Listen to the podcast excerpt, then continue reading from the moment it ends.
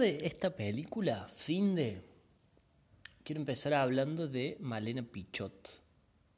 Malena Pichot es una figura bastante mediática en la Argentina, conocida por sus polémicas y sus apariciones picantes en Twitter.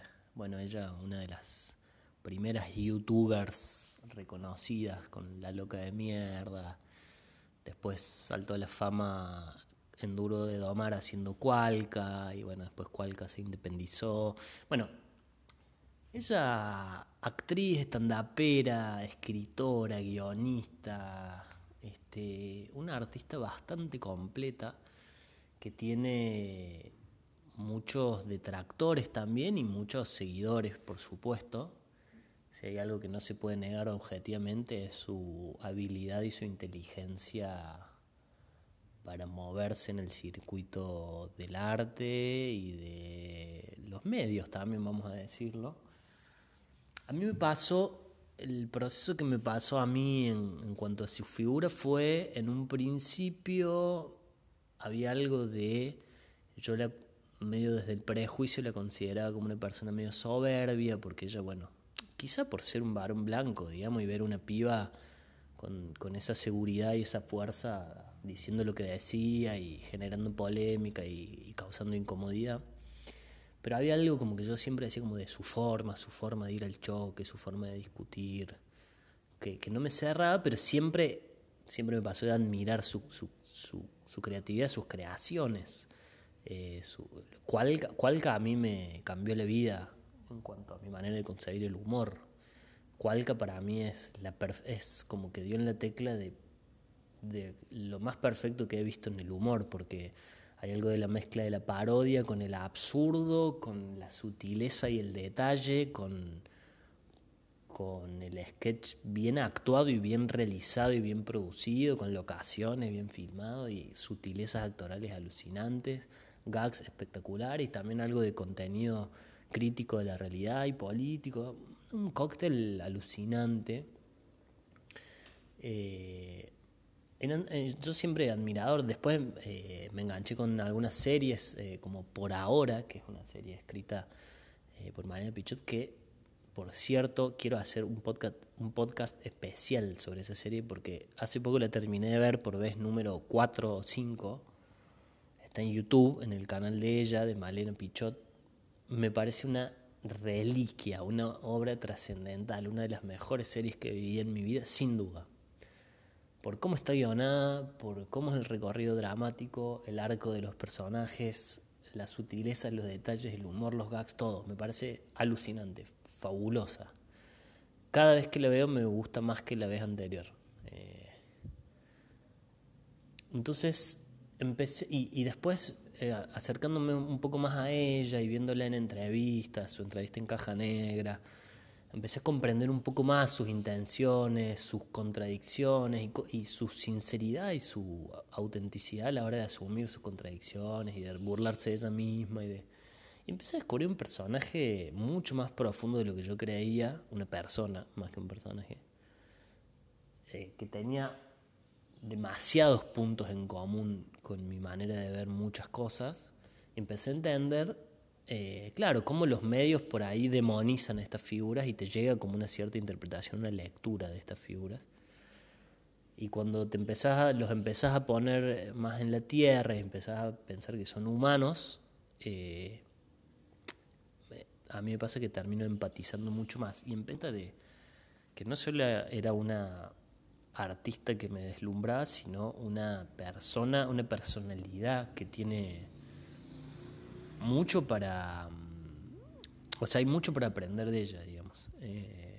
Estoy bastante amigado hoy con ella y con lo que hace. Y lo que hace es reflejo de su persona, por supuesto. Entonces,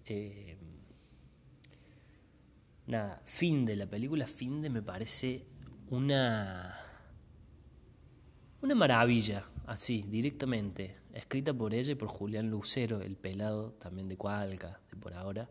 Otro artista, un cómico, si no es el mejor actor cómico de la Argentina, peguen el palo, creo que está ahí un poco con Santi Korovski, Julián Cartoon, Martín Garabal, pero hay mucho que no sale. está en el top 5 sin duda. Y nada, Finde, cómo está narrada, cómo está relatada, cómo el guión, los gags, los detalles, las actuaciones.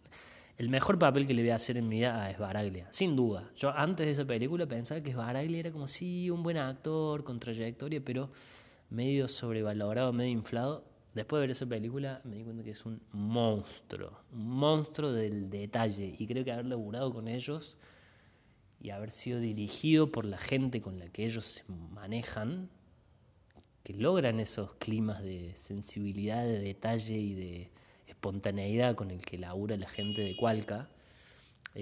Nada, Sbaraglia entró en ese clima, Paula Grispan, bueno, no, es un elenco que funciona muy bien, se complementan muy bien, está narrado de una manera increíble, toda la película, el ritmo, la musicalización, los climas, una película que no tiene género además, es como una tragicomedia, pero es como suspenso, terror, humor, todo al mismo tiempo, te va llevando por distintos caminos, es fabuloso. Lograr eso es una obra de la maestra de la composición, digamos. Muchísima escucha al relato mismo, la historia se va narrando a sí misma en algún punto. Finde es una película que está, digo, tiene esta cuestión del entretenimiento y de que es una trama que te va llevando y no hay mucho realmente para completar con la imaginación y la metáfora y toda esa cuestión más del arte conceptual y contemporáneo.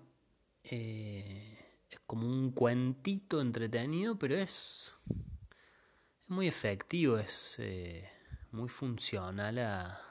Nada, me siento a ver una película, a ver una historia, y es como que te abre las puertas a una historia que puede ocurrir en cualquier momento. Digo, hay algo también...